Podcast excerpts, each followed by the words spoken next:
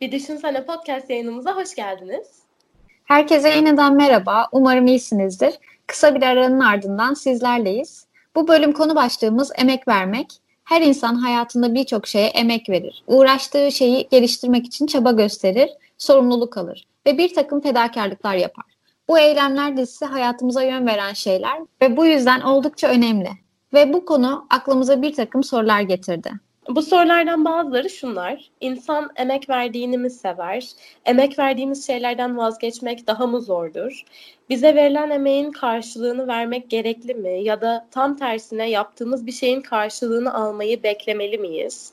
Bu gibi soruların cevabını aradığımız bir sohbet olacak. Haydi o zaman başlayalım. Evet, insan emek verdiğini mi sever?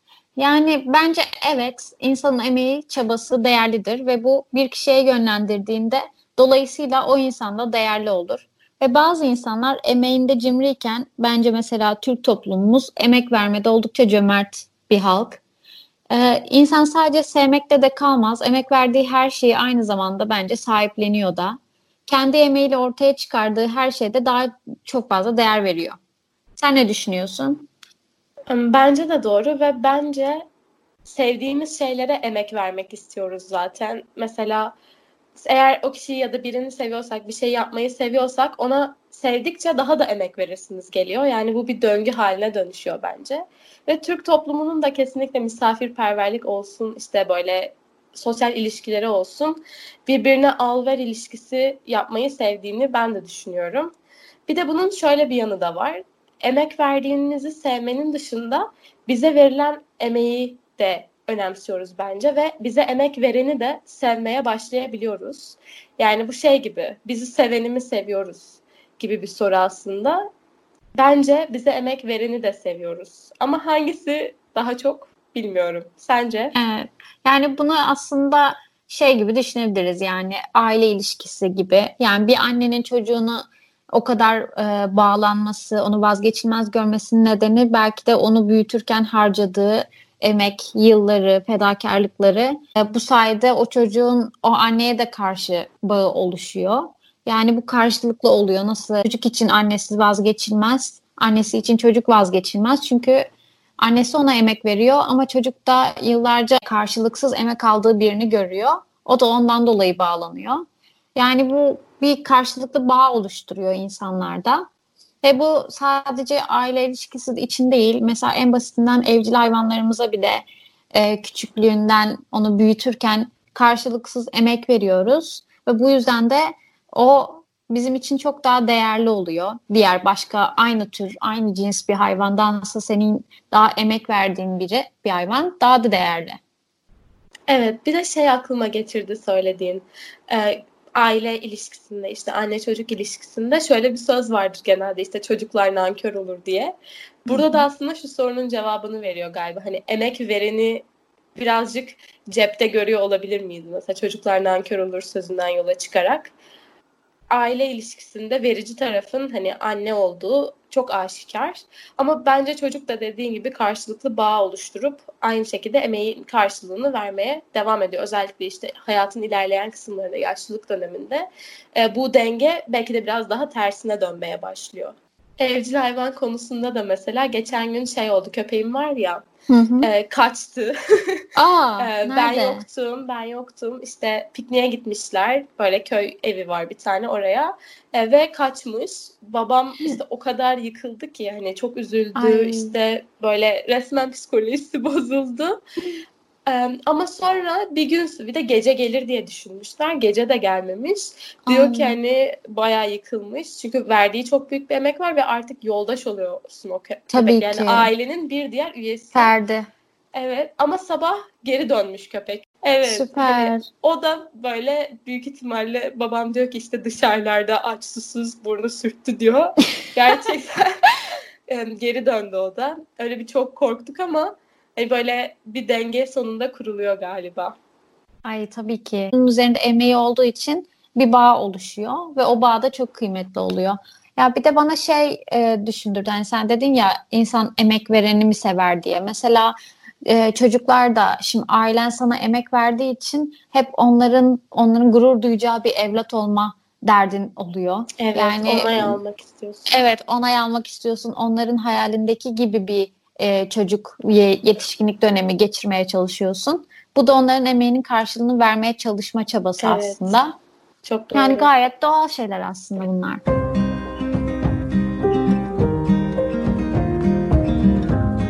Diğer soruya geçelim o zaman. Emek verdiğin insan senin gözünde daha mı vazgeçilmez oluyor sence? Böyle bir şey var mı? Yani şey gibi de emek verdikten sonra daha mı çok bağlanıyoruz sorusu aslında. Bence öyle. Çünkü insanda birazcık şey psikolojisi de olan, kumar psikolojisi diyeyim. Böyle kumarhanede oyun oynarsın e, ve bir sürü para girmişsindir artık atıyorum bir elde. Bir sürü para yatırmışsındır.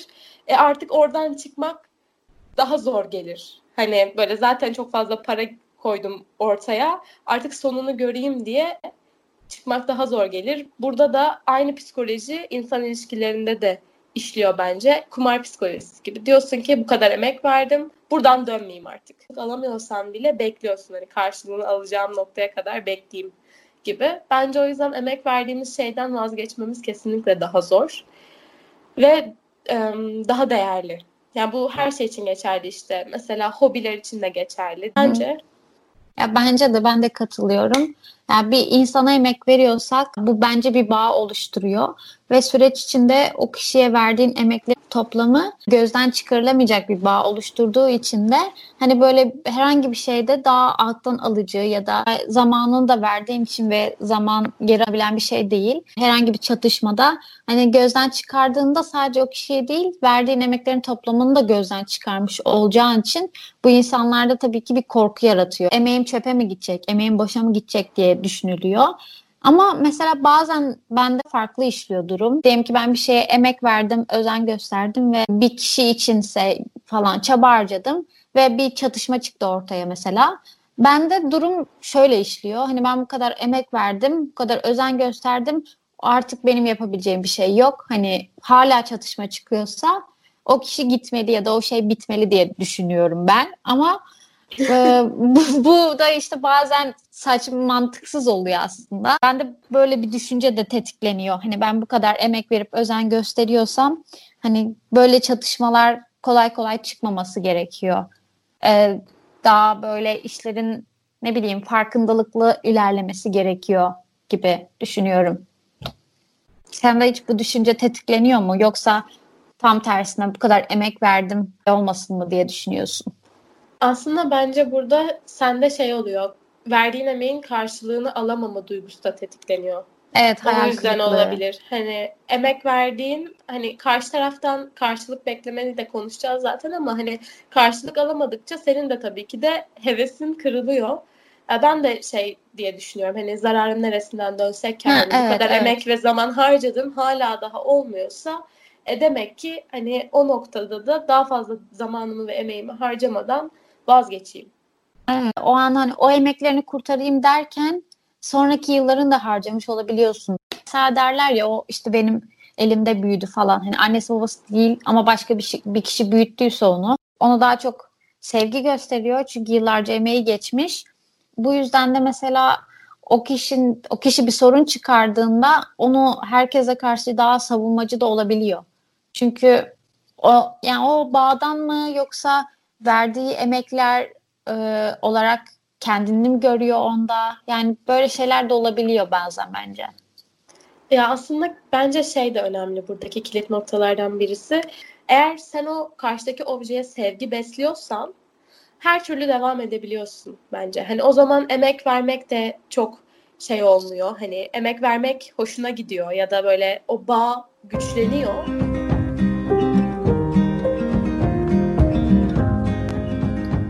Yani bence emek vermek karşılıklı bir bağ oluşturuyor ve bu bağ iki kişinin birbirinden beslendiği bir bağ. İlla sadece kişi olarak değil, mesela bir uğraşa emek veriyorsan zamanla o uğraşta daha geliştiğini görüyorsun ve karşılığını öyle veriyor sana. Yani böyle karşılıklı bir şey haline dönüşüyor ve iki şey de birbirinden besleniyor.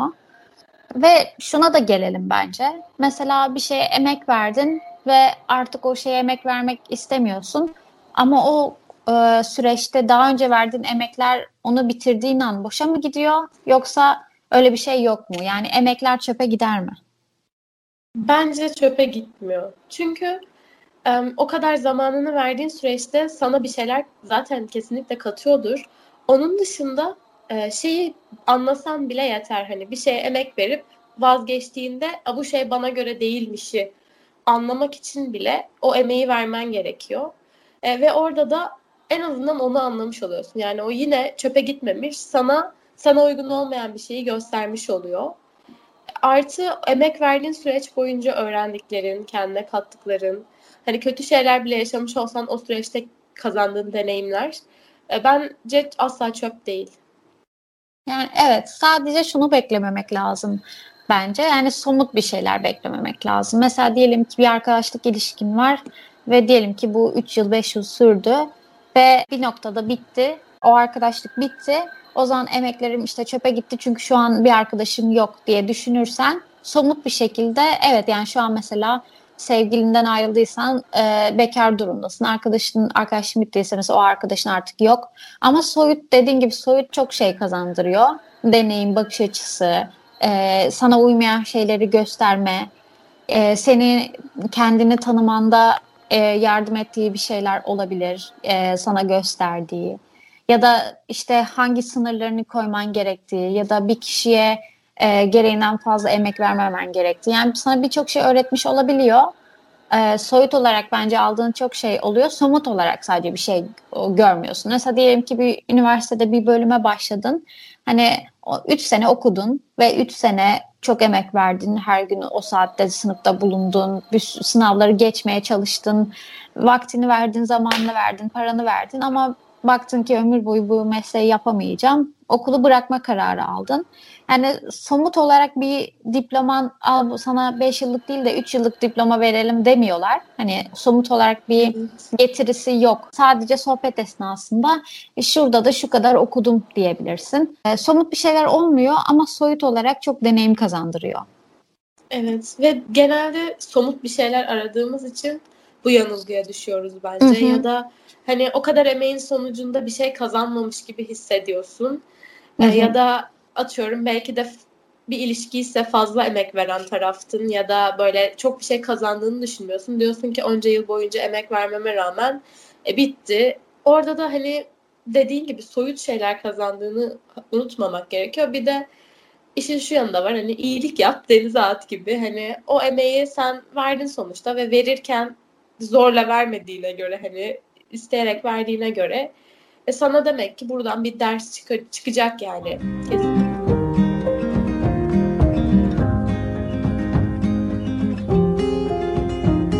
Mesela birisi sana emek verirken e, hani o kişi sana bağlanıyor ya aynı zamanda çünkü verdiği emeğe de bağlanıyor. Ama bunun da dezavantajı da özgürlüğün kısıtlanıyor biraz.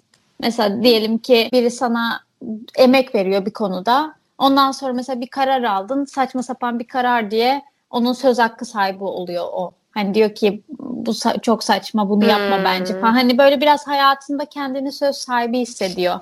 Eğer sana emeği geçen biri ise. Şey gibi mesela atıyorum şu an tamamen senaryo yazıyorum. Sen bir işte okul okuyorsun. Sana burs veren bir işte aile büyüğün var diyelim ki. Sallıyorum şu an. Hı hı. Ama okulun ya da hani mesela böyle fakir ailelerin çocuklarına böyle başkaları okutuyor ya. Hı hı. O başkası seni okuttuğu için sen onun dediğinden çıkmıyorsun gibi bir şey. Evet evet. En Aynen öyle hani bu örnek şey. aklıma geldi. Aynen öyle evet, bir şey. Yani doğru. bir hayatına karışma hakkı görüyor kendinde ya da hayatında aldığın kararları e, sorgulama ya da kendi istediğine evet. çevirme. Çünkü hani emeği geçiyor ya sana para ya da başka evet. bir açıdan. Aynen. Bir de senin sen özgürlüğünü de, kısıtlıyor. Sen de şey hissediyorsun, minnettarlık ve karşılık vermek istiyorsun. evet, yani o yüzden mesela e, başına buyruk ya da böyle mantıkken açıklayamayacağın kararlar ya da şeyler yapmamaya çalışıyorsun. Çünkü o insan diyorsun ki bir şey der buna ya da yani bir karışır. Evet bu aslında ailede de oluyor mesela işte ailem işte şöyle der böyle der diye biraz daha kendini tutuyorsun ya da onlardan onay almak daha önemli. Evet emek verilen kişi bir ölçüde kendi özgürlüğünü de vermiş oluyor yani emek karşılığında. ve aslında belki de hiç karşılık vermediği gibi görünebilir. Hani mesela emek aldığında ama özgürlüğünden vererek bir karşılık vermiş oluyor. Peki burada şey sorusu var mesela insanların emek vermesi sonucunda karşılık verirken aldığımız sorumluluklar, aldığımız emeğe değiyor mu sorusu aslında. Evet, evet, evet. Hani biz atıyorum kısıtlanıyoruz ya da bağlılık hissediyoruz ya da onların sözünden çıkmıyoruz. E bu aldığımız sorumlulukları istiyor muyduk? Evet, evet. Ya bir de şu var mesela emeği şöyle düşünürsek bir yardım almak gibi düşünürsek atıyorum bir, bir şey var ortada bir yardım alman gerekiyor. Onu parayla da alabilirsin ama para vermek yerine mesela yakınını çağırıyorsun sana yardım etsin o konuda diye. Ama mesela o konuda sana yardım ederken bir sürü şey sorguluyor. Diyor ki mesela neden buraya taşınıyorsun ya da neden şunu yapıyorsun? Gerekli miydi? Böyle kendi, yargılarından bahsediyor. Kendi e, fikirlerinden bahsediyor.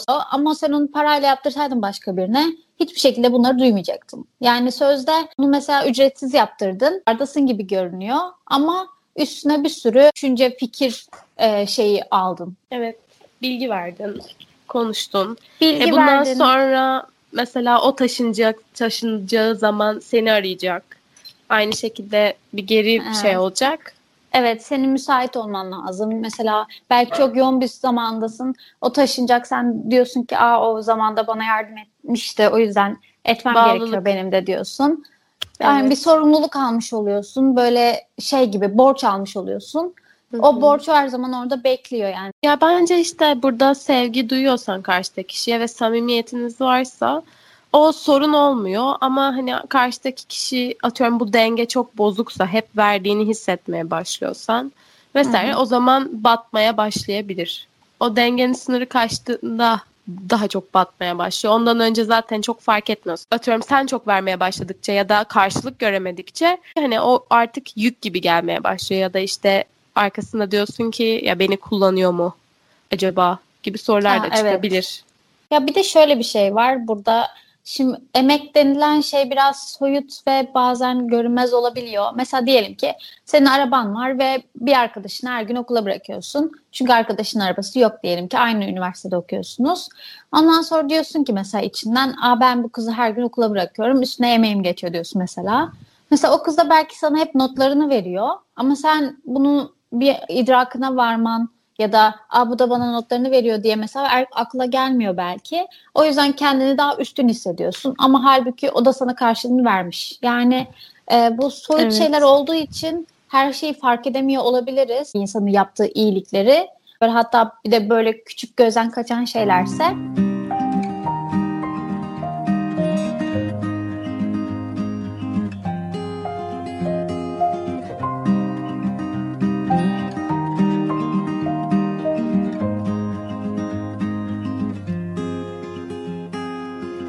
Sence verilen emekler söylenmeli mi? Her zaman değil de diyelim ki yeri geldi. Söylenmeli mi yoksa verdiğin an unutmalı mısın? Şimdi bence şöyle bir şey var. Eğer zorla veriyorsan bence verme.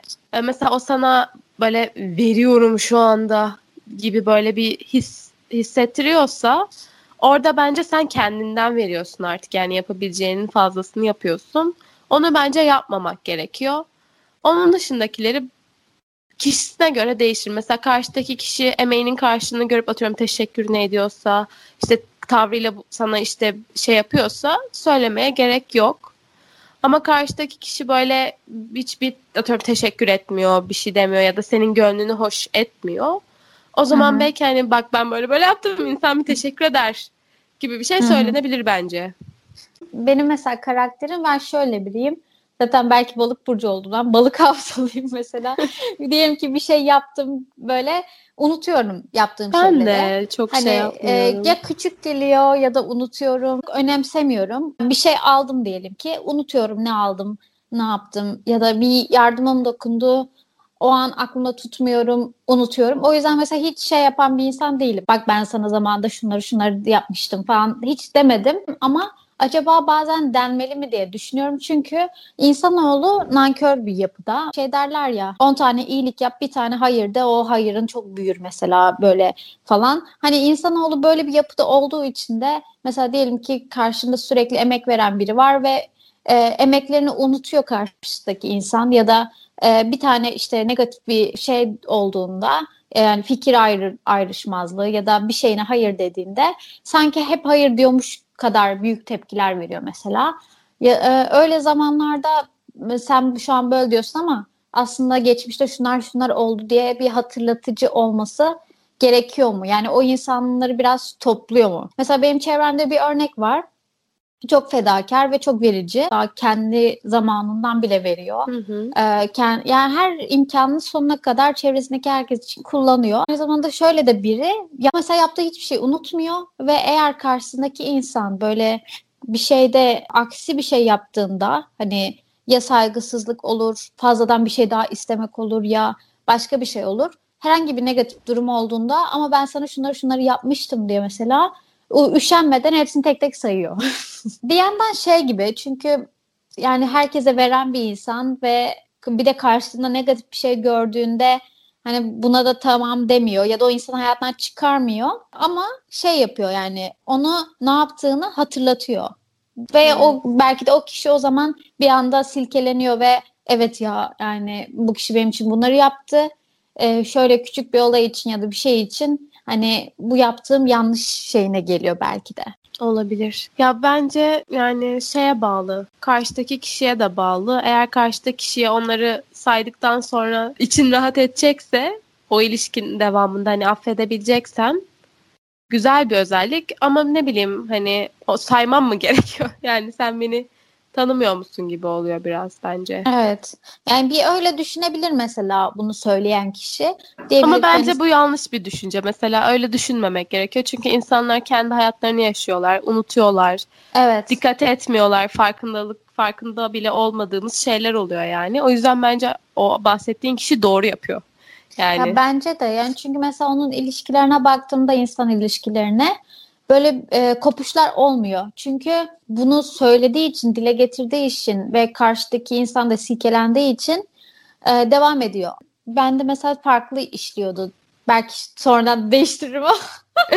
Belki değiştirebilirim bunu. Aynen. La o kişi çevresine çok emek verirken bazen kendini ihmal ediyor. Kendine vereceği özel zamanı ya da kendine harcayacağı belki parayı ya da başka şeyleri. O zaman kendine emek vermemiş oluyorsun. Yani kendine emek vermek diye bir şey e, var mı sence?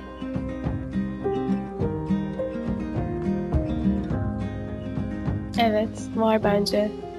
Yani kendini de düşünmek zorundasın. Onu geçtim. Hani mesela eğer dediğim gibi hani kendinden çok fazla vermeye başlıyorsan e, bu da çok sağlıklı değil. Çünkü senin sınırın nerede? Hani Hani sen sürekli veriyorsan ve sürekli kendinden ödün verip veriyorsan e bu karşıdaki kişiye tarafından nasıl algılanacak? Bu zaten çok fazla fedakarlık yapıyor deyip böyle hem o karşıdaki kişi senin hakkında iyi de düşünebilir hem de seni böyle şey bile görebilir yani ya zaten bu e, onun için sorun değil ki bu yapıyor ki hani hı hı. kıymet bilmeyebilir anladın mı şey yapınca bazı evet. şeylerin zor olduğunu söylemek lazım bence ya da buradan da zaten sınır çizme konusuna giriyoruz.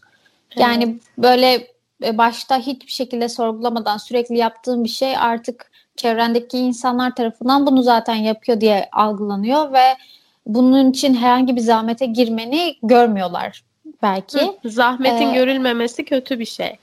Evet. Yani bu yüzden de eğer bir de hoşuna gitmeyen bir şeyse yani yaptığın o zaman da tabii ki bu seni zamanla yıpratabilir. O yüzden sınırları çekmek önemli. Yani ben şunları şunları yaparım ama benden bunu isteme. Ve insandan insan o kadar değişiyor ki yapabilecek şeyleri ya da yapamayacak Kesinlikle. şeyleri. Atıyorum sabah kalkmak çok zor olur onun için. Çok geç uyanan bir insandır ve uykusun çok kıymetlidir. O insanın mesela senin için sabah erken kalkması çok büyük bir şeyken kimisi zaten evet. her gün kalktığı için büyük bir şey değildir. Kimisi özel günleri çok önemseyip hatırlayıp o günler için bir şeyler yaparken kimisi diğer günler sıradan günlerde bunu daha çok yapar ve özel günlerde fazla uğraş gibi gelir ve onun için çok büyür bu olay belki. Yani bu kişiden kişiye çok değişen bir konu. Kesinlikle. Bir de dediğin şey örneğinde de mesela sabah erken kalkmayı sevmeyen birinin senin için sabah erken kalkmasıyla zaten erkenden uyanan birinin gelmesi de aynı şey değil. Yani Değil, diğeri daha evet. çok çabalıyor aslında. Aynı şeyi yapmış olsalar da E, diğerinde daha çok emek var. Ve aynı şekilde şey de değil bence. Mesela maddi emekler var bir de manevi emekler var. Diyelim ki bir tane sponsorum var ve her şeyini o karşılıyor. Ve e, dışarıdan görünen e, bak bu bunun üzerinde emeği çok ama diğeri hiçbir şey vermiyor gibi görünüyor. Ama belki de sen manevi olarak yaptığın şeyler işte ne bileyim tahammül olabilir, hoşgörü olabilir, onu rahatlatmak olabilir, motivasyon vermek olabilir ya da kötü gününde yanında olmak olabilir. Diğer bütün manevi şeyler dışarıdan görünmüyor. O yüzden böyle manevi şeyleri de aslında fark edip e, değerini bilmemiz gerekiyor gibi. Belki biraz farkındalığımızın artması da gerekiyor. Hı hı. Çünkü sonra şeye dönüyor hani kaybettikten sonra geri dönüşü olmuyor genelde. Sana emek veren birinin kıymetini bilmeyip sonrasında aa tüh demek de kötü. Hı hı. Farkındalık da güzel bir şey o yüzden. Evet ya bence bu emek farkındalığı kişiye böyle karmik olarak da dönen bir şey. Çünkü mesela bir insan diyelim ki hayatına girdi ve e, sana emeği var. Böyle her şeye özenle yaklaşıyor. Balıyor yani.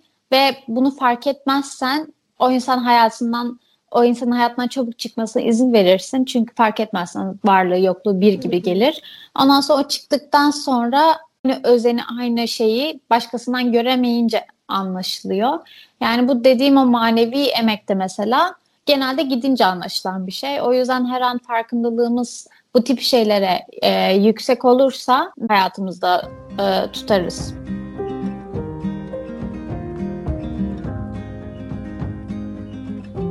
Sona gelirken emek verme, emek alma dengesini kendi hayatımızda nasıl sağlarız? Tabii ki her şeyde olduğu gibi bunda da bir denge olması gerekiyor. Bundan biraz bahsedelim. Yani aslında şu soru da var. Bu alma vermenin bir dengesi sağlanabilir mi yoksa hep bir taraf daha çok mu verir? Hani ya da belki de hani yüzde elliye ya da yüzde elli elli olmasa bile yüzde altmışa yüzde kırk sorun değilken yüzde seksene yüzde yirmi ise bu e, sorun olmaya başlıyordur belki de. Hani bu dengeyi en e, ortada tutmak için ne yapabiliriz? Hani ilişkide hem kendimiz yorulmamak hem de karşı tarafı yormamak için bu dengenin olması şart bence. Eskiden şöyle düşünürdüm. Hani bir insana ne kadar e, o insanın bana karşı ne kadar az emeği geçiyorsa hani o insana daha az yük oluyorumdur ve böylece daha sorunsuz ilerler ilişkiler diye düşünürdüm. Ama sana bahsettiğim o geçen de okuduğum kitapta bu konudaki farkındalığım falan değiştirdi. Şöyle ki bazen insanların bize emek vermesine izin vermemiz gerekiyor. Çünkü o insanın e, buna bir karşı koyduğumuzda, bir direnç gösterdiğimizde karşı tarafa benim sana ihtiyacım yok ya da ben kendi kendime yeterim. Yaptığın iyiliğin benim için bir önemi yok. O kadar güçlü değilsin izlenimini vermiş olabiliriz. Tamamen niyetimiz farklıyken. O yüzden e, bir insan bir şeyi içinden gelerek yapmak istiyorsa çok engel olmamak gerekiyor. E, zaten insanlar e, yapamayacakları şeyleri yapmaya çalışmaz ya da sen ondan istesen bile hani bunu yapamaz ya da söyler hani bunu yapamayacağım diye. Ondan şöyle olmalı yani kendi diyelim ki bir insana emek vermek istiyor ve içinden gelerek yapıyor o zaman e, izin vermelisin ve senin verdiğin emekler de kendinden alarak vermediğin şeyler olmalı. Yani kişisel ihtiyaçların, ne bileyim en çekirdek aile ilişkin. Yani mesela ailenle ya da işte en temel kişilerle, eşinle, sevgilinle geçireceğin vakti böyle alakasız insanlarla geçirmemen çok fazla yani. O dengeyi kurman, kendi özel hayatın ve kendin içindeki dengeyi kurarsan bence bir sorun olmaz. Bence de ben de katılıyorum. Dediğin şey de doğru. Birisi bir emek vermek istediğinde ben de bazen hani şey yapıyordum. Hani gerek yok işte ben hallederim diye diyordum. Hani şeyden dolayı yani şimdi yük mü oluruz geçtim. Hı hı. Hani gerek yok ben hallediyorum niyetinde ama halbuki aslında o emek gelse ve karşılıklı dönse belki daha güçlü bir bağ olacak ve de dediğin gibi karşı tarafta iyiliği reddedildiğinde belki kendini kötü hissediyor bile olabilir. Onu da düşünmek lazım. Şeye de geliyor hani kendimizden ne kadar ödün vereceğiz? Hani sınırları çizmek konusu dediğimiz o sınırlarımız çok aşılmadığı sürece biri bizden bir şey istediğinde ve bunu yapmak istiyorsak ve bizim için çok zor bir şey değilse yapmak gerek bence de. Aynı şekilde biri bize bir teklifte bulunuyorsa da kabul edilebilir. Hı hı. Bu şekilde denge en azından birazcık sağlanır diye düşünüyorum. E, bu dengeyi kurarken bazı mesela aile ilişkisinde farklı bir dengemiz olabilir, arkadaşlıkta farklı bir denge kurmuş olabiliriz işte ya da romantik ilişkilerde farklı bir şey olabilir. E, bu kişiden kişiye kurduğumuz denge değişirken bazen ilişkinin içerisinde bile ilişkinin kendi dengesi de değişebiliyor. Mesela bazen bir taraf daha verici Vericiyken. olabiliyor. bazen diğer taraf alıcı oluyor. Yani bu denge ara sıra değişebiliyor. Bence hani %50-50 o kadar dengede olması zor gibi ama hı hı. E, bu dengenin birazcık en azından ortaya yakın olması, belki 60'a 40 olması e, hı hı. bence yeterli zaten. Evet yani illa her zaman şunu beklememek lazım. Hani bir ilişki içindeyse arkadaşlık ilişkisi olabilir ya da e, romantik ilişki içinde hani yüzde elli elli olmalı yoksa bu işte bir sorun var falan deyip hani bunu o tarafa doğru çekmeye çalışmak bazen yanlış. Çünkü bence insanlar potansiyeli kadar e, emek veriyor. Belki birisinin potansiyeli daha yüksektir ne bileyim daha enerjiktir, imkanları daha iyidir. E, başka kaynakları daha güçlüdür, diğerinin daha azdır o zaman e, yüzde 50-50 beklemek daha şeydir ve hatta bazen kaynak bile önemsizken kimisi daha çok aldığında e, kendini daha iyi hisseder. Kimisi birazcık daha verici olduğunda kendini e, motivasyon olarak daha iyi hisseder. O yüzden de illa böyle bu eşit olacak diye bir şey yok. Ama dediğin gibi bu böyle e, uçuk örneklere doğru gitmeye başladığında bir taraf aşırı vermeye bir taraf aşırı almaya başladığında sorunlar olabilir. Ama böyle ortalardaysa illa yüzde yüz eşit olacak diye bir şey yok. Ki bence yüzde yüz eşit olması da çok zor zaten. Hı hı. Dediğim gibi o ilişki içinde de kendisi değişiyor. Mesela arkadaşlık ilişkilerinde bile çok basit bir örnek aklıma geldi. Mesela bir taraf diğer tarafı hep arayandır. Diğer tarafta daha çok aranandır mesela. Ee, hı hı. Mesela bence bu bir sorun değil. Yani hep arayan tarafsan da sorun değil. Çünkü hani aramadığında e, sen canın sıkılıyorsa ve görüşmek istiyorsan es, aray, aradığın kişi de sen aradığında zevkle açıp hadi plan yapalım seni çok özledim diye hep böyle coşkuyla cevap veriyorsa hep arayan Hı-hı. taraf olmakta sıkıntı yok ya da ya şey yapmamak lazım yani o hep ben arıyorum deyip böyle e, gurur da yapmamak lazım yani bence böyle küçük şeylerde.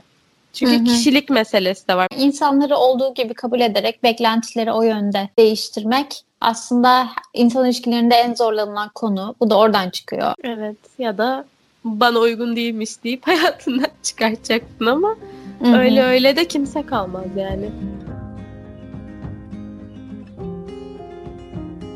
Evet bu bölümün de sonuna geldik. Fikirlerinizi bizimle paylaşmak isterseniz Instagram'da bir düşünsene adıyla bizi bulabilirsiniz. Ayrıca Twitter adresimiz de aynı.